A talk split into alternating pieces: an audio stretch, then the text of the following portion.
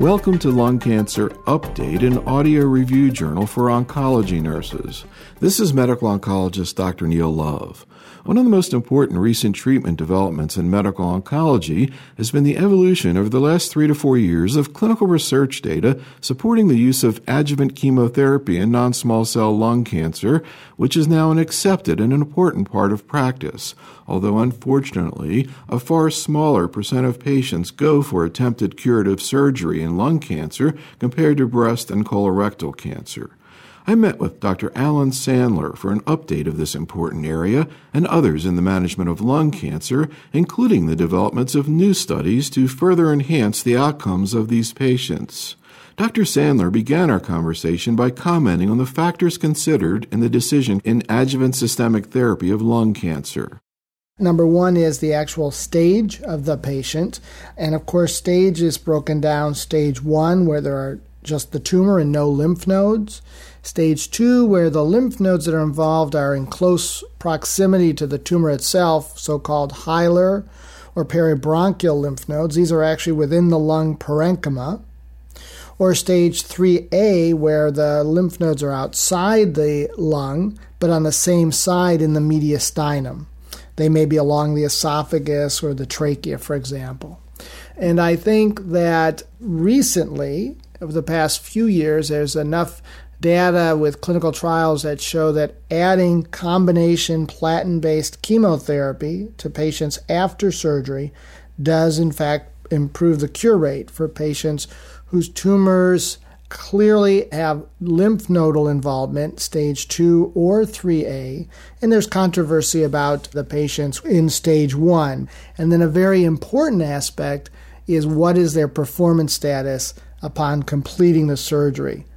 And I think it's very important for the listener to be aware that surgery in a lung cancer patient is not like surgery in a patient with breast cancer who may be undergoing a lumpectomy, or colon cancer, where a limited amount of bowel is resected. Certainly those surgeries have their own morbidity, but I think it's pretty apparent that those patients undergoing partial lung removal, such as a lobectomy, or certainly a pneumonectomy, where an entire lung is removed, is quite a morbid procedure. These patients have lots of tobacco-related comorbidities to begin with. And so performance status postoperatively is critically important, that these folks are actually going to be able to tolerate chemotherapy. We usually wait anywhere from four to eight weeks after their surgical procedure to ensure that they have recovered enough from their surgery. And so that really can't be overstated enough. Now, it's interesting you mentioned the fact that this has been fairly recent, and it really it's only been the last few years that adjuvant therapy kind of became standard in non-small cell lung cancer. You're right. There have been many studies that have attempted to look at chemotherapy, certainly back in the seventies, eighties, and nineties, but the studies were actually, unfortunately, not really very well designed in terms of the numbers of patients on studies. They tended to be very small, and the types of differences they were looking for were really rather unrealistic. And since that time, there have been a handful of studies that were designed with more patients on study. These were studies of five hundred or more patients total. And so they actually were powered enough, had a significant statistical power. And in fact, in the majority of those studies did show a benefit with the addition of platin-based combination chemotherapy. You talked about the issue of comorbidities and how often there are these smoking-related problems. What are some of the common conditions that you're evaluating, and what are you specifically looking for in terms of, you know, evaluating the patient as a whole in terms of their overall health? So when evaluating a patient postoperatively and looking for their ability to tolerate therapy, again, the general view is performance status. Just what is it they're able to do in terms of day-to-day function? Are they actually up and about and as good as they were before they got started, able to work and do all their full day-to-day activities? Or are they modestly affected and just require a little assistance with more rigorous activity? You probably don't want to allow a lesser performance status than that. Just like with, you know, considering chemotherapy for metastatic disease, you'd like a ECOG performance status of zero to one, or if you use Karnofsky, you know, down to maybe eighty or seventy. You want to be pretty cautious with these folks. And again, you know, you're looking at tobacco-related morbidities, which typically affect the cardiovascular system, and particularly the lungs in general. How affected are they, and how much activity are they able to tolerate? Clearly, you would not want someone who is essentially bedridden to be considered for this type of chemotherapy. Now, within the different stages that you were mentioning before, very broadly, what's the risk of cancer recurrence, and how is that risk affected by adjuvant chemotherapy? The cure rates for patients with resected non-small cell, of course, varies by the stage, as you alluded to. Stage one, where you have just the tumor and no lymph nodes involved, and this includes lymph nodes that are in the lung and that have been sampled in what I described earlier, the mediastinum. The cure rate actually ranges from about sixty to eighty percent, depending on the size of the tumor, with the smallest tumors, of course, having the better cure rate. Stage two disease, where you have, again, regional lymph nodes involved, the nearby regional lymph nodes, the cure rate is actually in the range of about forty to fifty-five percent. And then when it's spread to the mediastinum, the stage three A patients, mediastinum on the same side, again, the lining of the esophagus or trachea, the cure rate can drop as low as about fifteen percent, but more commonly around twenty to twenty-five percent with surgery alone. The effect of chemotherapy in terms of its benefit has ranged from study to study, from a low of about an absolute benefit of five percent to as high as about fifteen percent in some of the studies involving stage two patients.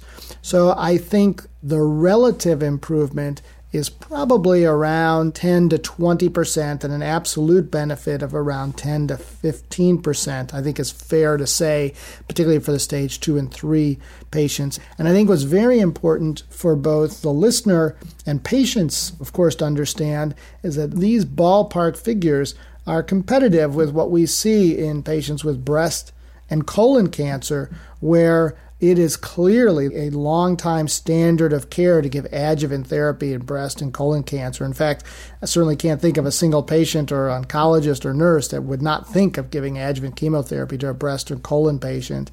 And I think we really should be there with these non-small cell lung cancer patients as well, for those who, of course, are actually fit enough to receive therapy. Let's talk a little bit about the choice of adjuvant chemotherapy regimens. What are the common regimens that are utilized right now, and how do people decide between these? So the choices are typically platin-based regimens, cisplatin or carboplatin. The most well-studied regimens that were done in clinical trials actually include some of the older regimens that we probably in the United States wouldn't even think of giving, but like cisplatin, etoposide.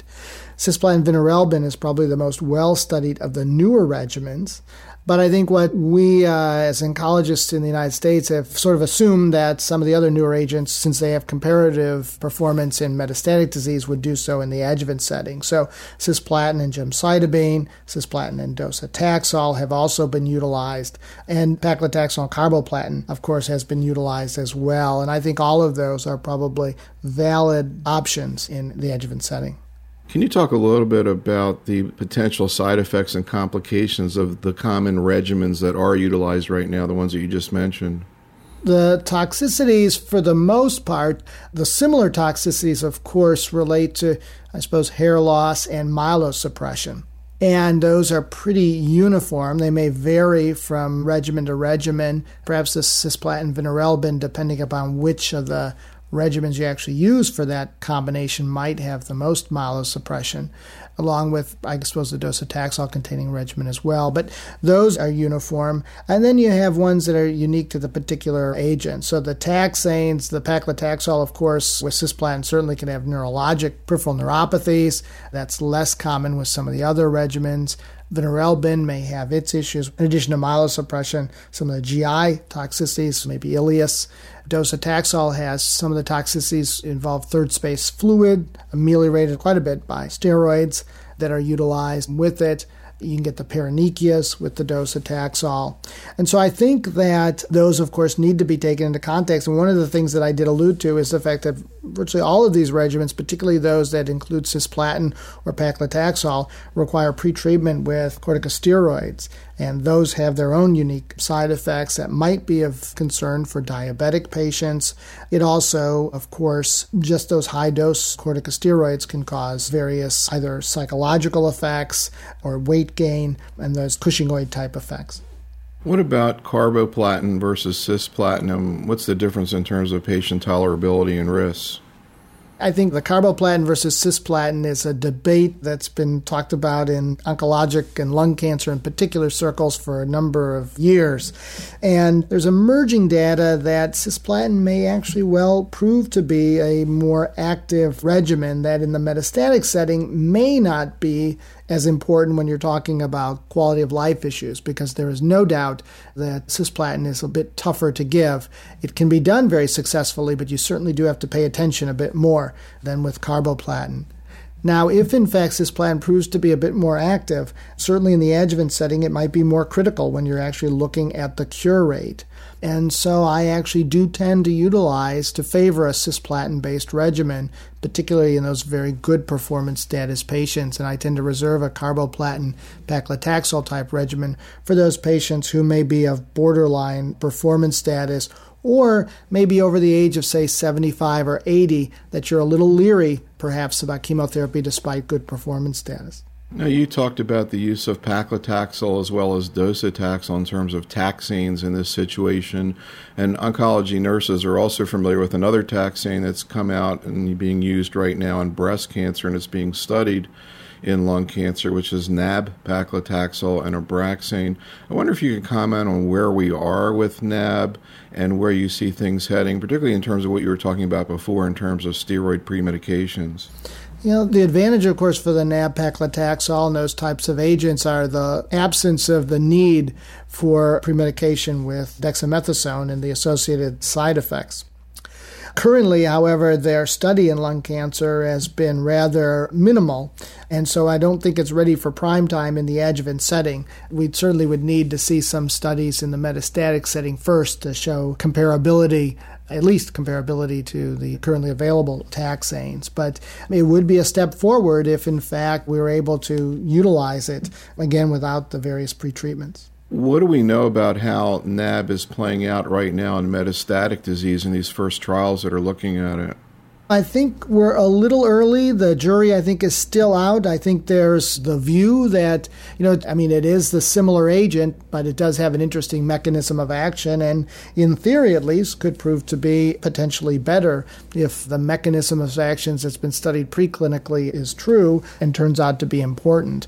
So you'll see more studies in the metastatic setting as well as the locally advanced setting with radiation therapy. And we're getting some pretty encouraging hints with N A B and breast cancer that maybe it does have greater activity than the other taxanes. What is it about the mechanism that might, you know, result in greater efficacy? Well, I think the concept of carrying it on, attaching it to sort of albumin-mediated carrier, and the issue of the leaky vasculature, if you will, in the tumors, which may well allow for better penetration of this chemotherapy agent into the tumor directly. There's also the thought that there may actually be a more active transport mechanism that may be involved with this as well. And so the theory is there, and now we'll just have to see whether clinically that proves to be the case. I'd like you to comment a little bit on where we're heading in terms of clinical research in adjuvant therapy, and specifically two strategies that are being studied right now in large randomized trials, one being the addition of the anti-V E G F agent bevacizumab to adjuvant chemotherapy, and the other, the use of erlotinib in patients thought to be at a greater likelihood of responding to a T K I. Can you kind of talk about those two different strategies and how that's rolling out right now in clinical trials? I think that it's very well established that chemotherapy has now become the new standard of care. And as you suggest, we're attempting to build upon that with one of two mechanisms. I'll start with the bevacizumab first. Of course, E C O G forty-five ninety-nine showed that the addition of bevacizumab to paclitaxel carboplatin in metastatic disease provided a survival advantage over that same chemotherapy alone. And so that certainly was very exciting in and of its own right. But now the question is, can you translate that modest improvement in survival from the metastatic setting into an increased cure rate in the adjuvant setting, much like what one saw with Herceptin in breast cancer. And so E C O G fifteen oh five, which will be led by Heather Wakeley and will be an international study run through E C O G, but will include the N C I of Canada and the E O R T C, will look at chemotherapy with or without bevacizumab. There'll be a choice of dealer's choice of one of three cisplatin-based chemotherapy regimens, either with docetaxel, gemcitabine, or vinorelbine, four cycles of chemotherapy. The bevacizumab will be on day one through the four cycles, and then the bevacizumab will continue for up to one year. And the endpoint of this study that'll include fifteen hundred patients is survival. And so I think this will be a very interesting study, and this will include all histologies, since the tumors will have been removed, of course, in this adjuvant setting. So I think this will be a very interesting study, and that's, we hope, to start within the next month or two. Can you talk a little bit about what the speculation is about why it is that bevacizumab improved the outcome when it was added to chemotherapy and metastatic disease? Of course, that E C O G trial is one that you actually led. What exactly does bevacizumab do, and why do you think it is that you saw better results with it on board? I think that bevacizumab and other probably V E G F-mediated agents or V E G F-directed agents have probably two distinct mechanisms of action. Number one, I think they do have, surprisingly in some degree perhaps, an effect on the tumor itself. As I alluded to, the tumors have sort of leaky vasculature, and an anti-angiogenic agent like bevacizumab actually appears to help prune some of the newer vasculature, diminishing the leakiness and therefore allowing better drug penetration by decreasing the interstitial fluid pressures of the tumor. This was shown by Doctor Willett when he was at Harvard, who's now at Duke, in rectal cancer patients, showing decreased interstitial pressures in rectal tumors pre and post bevacizumab. So that's one effect, providing better chemotherapy penetration to the tumor. Now that aspect would not, at least would not appear to be as important in the adjuvant setting, in which there is no tumor. But the other effect that is something that we all thought was very prominent, and I think we've forgotten about, is the concept of eliminating or reducing the development of new vasculature for the initial microscopic and then small tumors, stopping that new blood vessels from forming and then turning cancer into a chronic disease, if you will. And so it's hoped that that mechanism would play a major role in this. Can you talk a little bit more about exactly what bevacizumab is, what V E G F is, you know, and how it functions normally in the body? So V E G F is known as vascular endothelial growth factor, and I think it's an important point that you raise. We sometimes forget that some of these compounds and some of the proteins that are present, we sort of think are directly related to the tumor and not actually present in normal individuals. And so actually V E G F is elevated in response to what you would expect, low oxygen tension or elevated pH, situations in which there's poor blood flow. And an example of that would be cardiac ischemia, perhaps. You know, the elevations of V E G F would be there to develop the neovasculature in someone whose coronary arteries are narrowing. That would be a very positive aspect. The negative aspect comes when a tumor kind of kicks out the V E G F to develop new vasculatures for the tumor. That is something obviously we wouldn't want, and that's why we block it. Now, can you talk a little bit about what the side effects and complications were that were seen in the advanced disease setting and what you think that might mean in terms of how this was going to play out in the early adjuvant setting? So the two studies that have looked at chemotherapy and bevacizumab have been the phase two and then the phase three study that I alluded to. Toxicities include some proteinuria that occurs in significantly in maybe around three percent of patients, but really rarely impacts in stopping the drug or in renal dysfunction. High blood pressure, which typically is controlled with some antihypertensive medications. In the lung cancer patient, we did not see dramatic differences in terms of arterial or venous thrombotic events. But of course, the one issue that was critically important was pulmonary hemorrhage manifested by significant hemoptysis that appears to be more related with squamous cell histology. Now, although in the adjuvant study will include squamous cell histology, these tumors will have been removed surgically. So it's hoped that that will not be an issue, but delayed wound healing is something that could be important in someone who's undergone a major operation. And as such, we are delaying the onset of the adjuvant therapy in this setting from the average of four to six weeks, we're going to wait till at least a minimum of six weeks to try and ensure better healing. What is it about bevacizumab that causes a problem in terms of wound healing? Is angiogenesis part of wound healing? Right. It's thought that angiogenesis is a very important aspect of wound healing. Again, much like I mentioned with, you know, coronary artery ischemia, you need new blood vessels when you have a cut and you're developing new tissue to heal that area, to heal the wound. Neovasculature is very important. I think we've gotten sensitized to the issue, and I guess we should mention that bevacizumab is being looked at now in the adjuvant setting in colon cancer and breast cancer as well as in lung cancer. So there's been a lot of sensitivity to this issue of wound healing after major surgery. But what about more minor surgery, placement of a port, I mean, even dental work? How does that tie into bevacizumab? Yeah, that's a very good question and things that were sort of evolving. I think for minor procedures, the rule of thumb is to try and wait at least a couple of weeks, obviously not schedule anything in the midst of getting the bevacizumab, but hold it beyond the typical three week that you see in lung cancer for an additional couple of weeks. You mentioned the pulmonary hemorrhage that's been seen in the advanced cancer studies. How often was this seen, and what is thought about why it occurs? So the issue of the pulmonary hemorrhage was, in the earliest study, was seemed to be across the board. Half of them occurred early in the first few cycles of therapy, and the other half even as much as six months out. In E C O G forty-five ninety-nine, virtually all of them occurred within the first two or three cycles of treatment. And it's thought that it may well be related to a very brisk response with the treatment, where the tumor actually suffers central necrosis and cavitation, again, presumably disrupting the blood vessels and resulting in hemoptysis. What's not as clear is whether size or location of the tumor matters. It really hasn't appeared to be the case. We did do a case control analysis that presented at ASCO last year that suggested baseline cavitation may be important and baseline hemoptysis. It's still in evolution as to all the critical issues and what, in fact, we do. We certainly know that bevacizumab shouldn't be given to a lung cancer patient with gross hemoptysis or squamous cell histology. Again, I suspect that this won't be important for the adjuvant study. And I guess the idea there is there isn't a visible tumor to cavitate. It's all microscopic, so hopefully you're not going to see these kinds of bleeds. Right.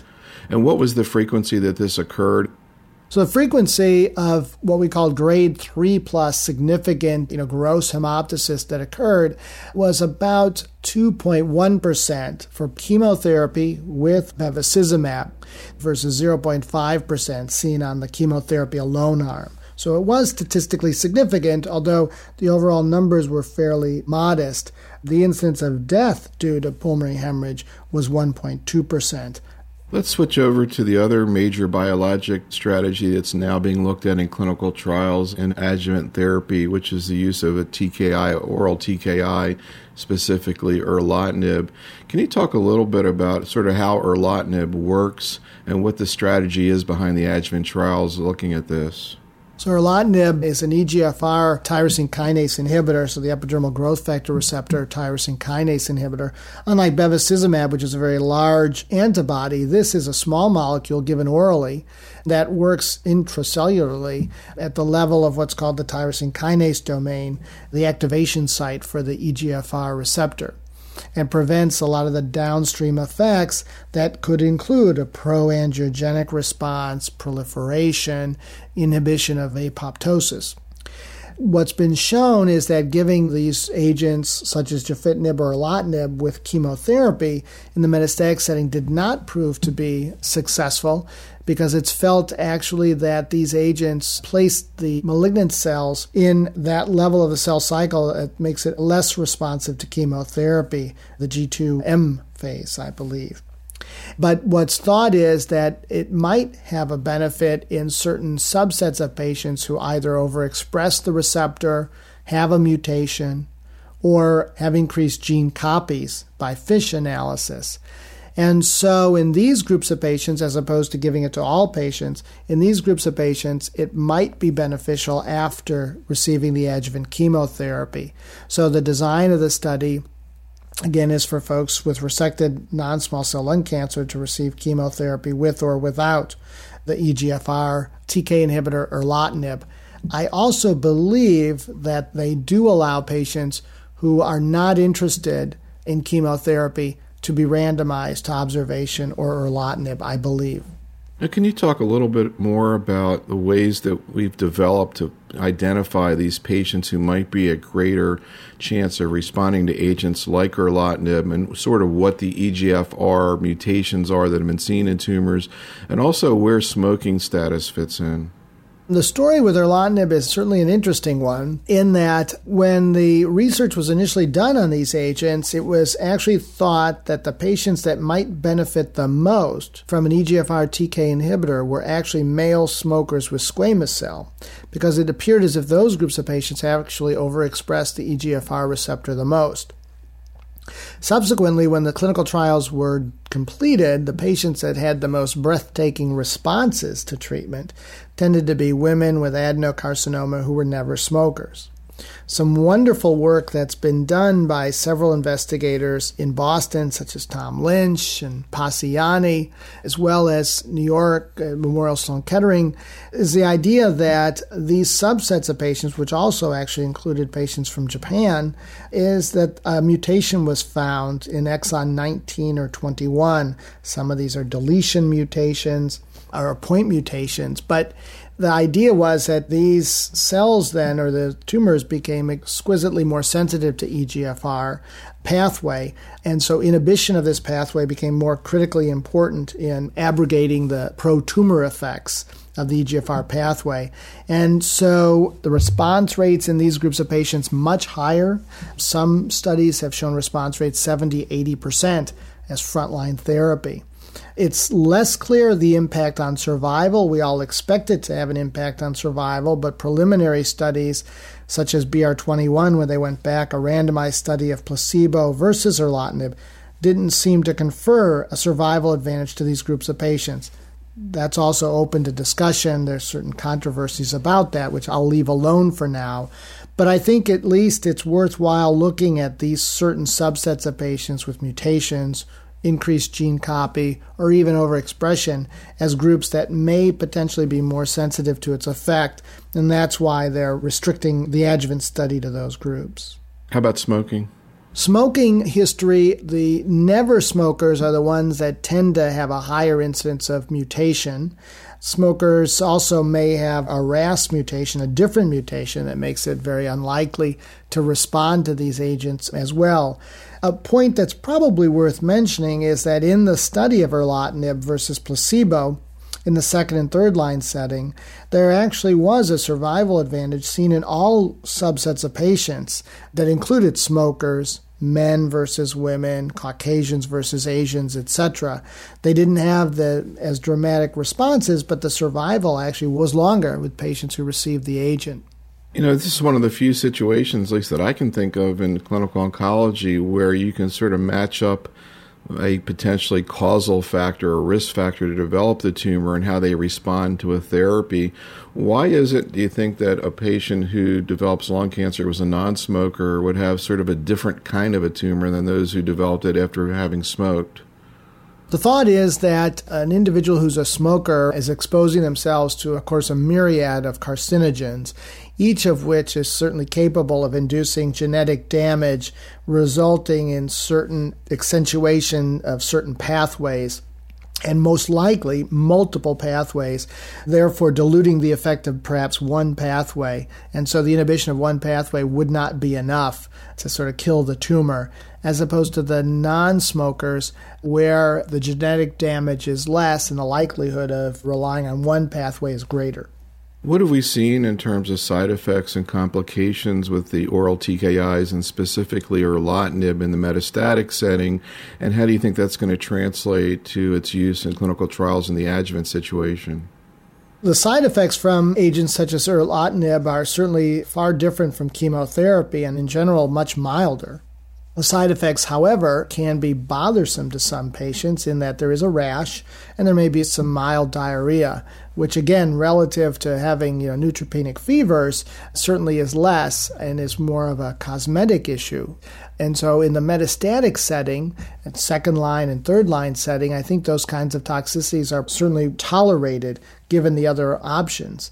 It may be more difficult, as it is difficult to talk about chemotherapy with a patient whose tumor has been completely removed and say, look, your tumor is removed, you may already be cured, but I'd like to give you something else, such as chemotherapy, where it's not an automatic yes for patients to agree to it, although I personally think that it should be.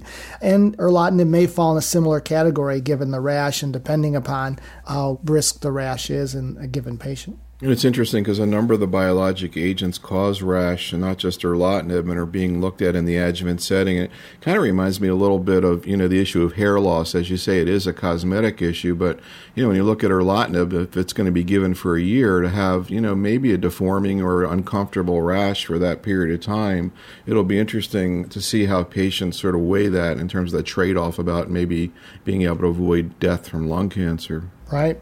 How do you think it's going to play out? I think that it will be interesting. I think there will be some patients who, you know, start on the study, but if they get a significant rash, they may, and it's not controlled to their liking, may opt out. And I think programs, you know, such as the ones that you do, providing information to both the treating physicians, nurses, and patients will be needed to educate patients and the medical staff as well that it's important to try and get these patients through it. I am certain that there are groups of folks, both the patients and treating physicians, who may not be treating the rash as aggressively as could be. And that's going to be critically important to try and get patients through the treatment. How do, have you yourself approached the issue of management and prevention of rash? So we take a fairly aggressive approach in that everybody who started on erlotinib, we immediately discuss using emollients. And, you know, it's interesting because the rash looks like acne. It's important not to treat it as such in certain fashions. You know, sunlight makes it worse, for example, as opposed to acne where that might make it better. Emollients are actually very helpful in this. If they develop a rash through the emollients alone, we add an antibiotic cream. And if they're still having difficulty, we'll add an oral antibiotic. And that really helps probably over ninety percent. There's very few patients that you can't get them through that. If necessary, we'll, of course, hold therapy for five to seven days and then reduce the dose. You know, it's interesting to think about the issue of the patient perspective on this in terms of trade-offs. You know, are you willing to consider going through various side effects in order to, you know, improve your statistically the chance of remaining disease-free, although, as you mentioned, the patients may already be cured. Unfortunately, we can't determine that. But there have been a number of surveys of patients, and in fact, our C M E groups have done surveys in breast, colon, and prostate cancer of patients. Actually, we haven't done it in lung cancer. What we've seen in those other three tumors, and other people have reported it, is that there's a subsegment of patients who are extraordinarily interested in reducing their risk of relapse. And, you know, you hear the figure bantied around in breast cancer of, you know, a significant number of women willing to go through chemotherapy for a one percent reduction in relapse rate. We just reported at the ASCO G I meeting almost the same exact findings in colorectal cancer, but also a spectrum of how people respond to this. Some people willing to go through anything, other people who won't go through therapy even for a very significant benefit. What do you think we would see if we surveyed lung cancer patients? I, of course, think that the spectrum will be the same. I suspect the percentages may be different. With the median age of lung cancer in the States about sixty-nine or seventy, I think there's all, be a larger percentage of patients who would be willing to tolerate less side effects and would require an increase in benefit. I think there'll be fewer patients who would be willing to tolerate chemotherapy for an absolute improvement of one percent. Now, we've talked about the clinical research strategy of using biologics in the adjuvant setting, bevacizumab or erlotinib. Do you think it would be reasonable to offer, for example, bevacizumab as adjuvant therapy in a non-protocol setting? Or would it be reasonable in uh, patients who have the mutation or non-smokers to offer erlotinib outside of a protocol setting? I think that caution would probably be the more appropriate approach at this point. I think there's still plenty to learn with these agents, and I would in particular relate back to the gefitinib SWOG study in locally advanced, where patients received chemo and radiation followed by placebo versus gefitinib, in which I don't think anyone would have thought that there could potentially be any problems with that particular agent. But in fact, the placebo arm did, I don't know if it's officially statistically significant, but the placebo arm did dramatically better than the gefitinib. And of course, the study was stopped. So I would say at this particular point that I would wait and not offer either of those agents outside of a clinical trial in the adjuvant setting. One final question in terms of biologic therapy before we talk a little bit about metastatic disease. We've talked about anti-V E G F therapy, the bevacizumab, anti-E G F R therapy with erlotinib. And there are other agents coming out that seem to have sort of a combination of effects. And one in particular, it seems like maybe it's starting to get close to being potentially used in lung cancer, Zactima. Can you talk a little bit about what that agent is and sort of what we know about how it works? Zactima, or Z D six four seven four, is an agent that is another small molecule oral agent that works on the tyrosine kinase domain of both E G F R and V E G F. So from a preclinical perspective, it's a fascinating agent. And again, the concept of combining both of those has actually, if I may mention, is something that Roy Herbst at M D Anderson and myself studied with combining erlotinib and bevacizumab, showing some very interesting data in the second-line plus setting in patients with non-squamous, non-small cell, where we had a twenty percent response rate and a twelve point six month survival. And then more recently confirmed in a randomized phase two study with improvements in time to progression from three to four and a half months in patients adding bevacizumab to either chemotherapy or erlotinib in that setting as compared to chemotherapy alone. And actually that'll have a survival advantage as well, or improvement in survival that we've submitted to J C O. So I think that that concept is interesting, and whether or not you can package that in a single agent will be interesting. And there is some preliminary randomized phase two data with Zactima going head-to-head with gefitinib, showing improvement in progression-free survival, and then adding it to docetaxel that looked better than docetaxel alone, albeit just the lower dose, which may well be a more pure V E G F inhibitory compound at that point. But nonetheless, I believe there are randomized phase three studies ongoing and should have our answers in a couple of years. What about the side effects and tolerability of Zactima? The tolerability is good, and the side effects seem to be what you'd expect with combining both those blockade. You can get a rash, you get some mild diarrhea, some hypertensive effects. What's interesting is these oral V E G F inhibitors, of which, you know, Zactima would be considered one, is whether or not they have the same issues with pulmonary hemorrhage. The original thought was that it did not, although now I think every one of the agents has at least one patient who's suffered a fatal pulmonary hemorrhage. And so I think the jury is still out on that. Let's talk a little bit about the patient with metastatic disease, and we'll talk about, for example, a common situation of a patient presenting with stage four non-small cell lung cancer. Can you talk a little bit about some of the factors that you consider as you start to put together a treatment plan? Well, for metastatic disease, we used to not pay much attention to histology, and I guess that's now one of the biggest changes. Certainly, chemotherapy is now, of course, well established as a standard of care for the good performance status patient, with doublet therapy, platinum-based doublet therapy for the good performance status patient, and even potentially for the P S two patients, but that's another topic. But for the good performance status patients, platinum-based therapy, and now with the E C O G forty-five ninety-nine, paclitaxel, carboplatin, and bevacizumab for those patients with non-squamous, non-small cell, not on anticoagulation, and with no evidence of C N S metastases, as was written in that clinical trial. And so, therefore, now histology is something that's important to look at and pay attention to. So what tend to be some of the different regimens that you'll think about using as a first-line therapy metastatic disease? Well, in terms of the regimens, I think there's a lot of choices, the platinum-based regimens. I think there's a lot of studies that are out there now that have compared various doublets among themselves and have shown them to be fairly similar in terms of survival. There are different toxicities. There are different economic issues, of course. But I think, you know, paclitaxel, carboplatin, carboplatin, and gemcitabine, cisplatin with any of those regimens that I mentioned before, vinorelbine, docetaxel, gemcitabine are certainly all reasonable. And I think so all of those choices are viable. I think the issue of combining with bevacizumab is a bit more complicated because the data is not completely there, although I suspect we'll see in the very near future that combining those doublets with bevacizumab is very feasible, and certainly there's no reason to think that the bevacizumab wouldn't be able to combine well with those other doublets. How do you think through second-line therapy after the patients receive first-line therapy and now is getting worse?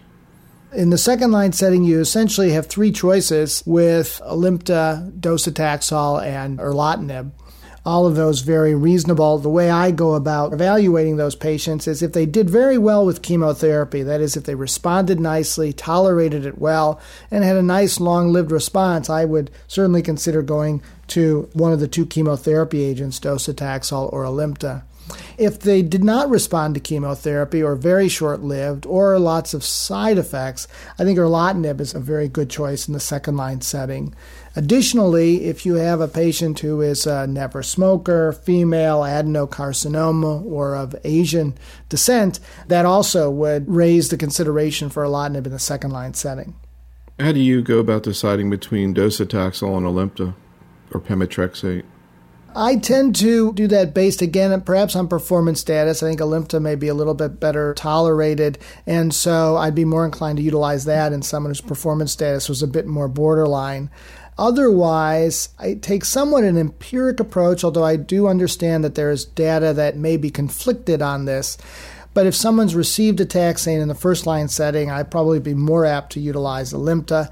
If they received an antimetabolite or an agent like gemcitabine in the front-line setting, I'd probably be more inclined to utilize docetaxel. Now, what's the dose and schedule that you use for these two agents, and what are the comparative side effects? Docetaxel would be seventy-five milligrams every three weeks. Alimta would be five hundred milligrams, both of those per meter squared, seventy-five per meter squared, five hundred milligrams per meter squared every three weeks. And, of course, with pemetrexed, remembering to utilize the folic acid and B twelve at least a week before starting. But the side effects, there's more myelosuppression with the docetaxel, and there is hair loss, and there's less of both, certainly with the Alimta, possibly less fatigue with the Alimta as well. What about the patient who has had a really good response to the combination of carboplatin and bevacizumab? Are there situations where you think it's justifiable to keep the bevacizumab going and then just switch to chemotherapy, kind of like what's been done in breast cancer with trastuzumab? Well, the easiest answer to that is we don't know. There certainly is some preclinical rationale to suggest that the tumor itself may not be resulting in resistance to the bevacizumab, and so changing the chemotherapy, you still might be receiving the same benefits from the bevacizumab with additional agents. And so it's reasonable to do. I have not tended to do that yet. We're hoping to do a study that would compare continuation of bevacizumab or not in the second-line setting in ECOG. And so I guess I'd sort of leave it like that. I think it's an interesting concept, and I can understand the rationale behind that.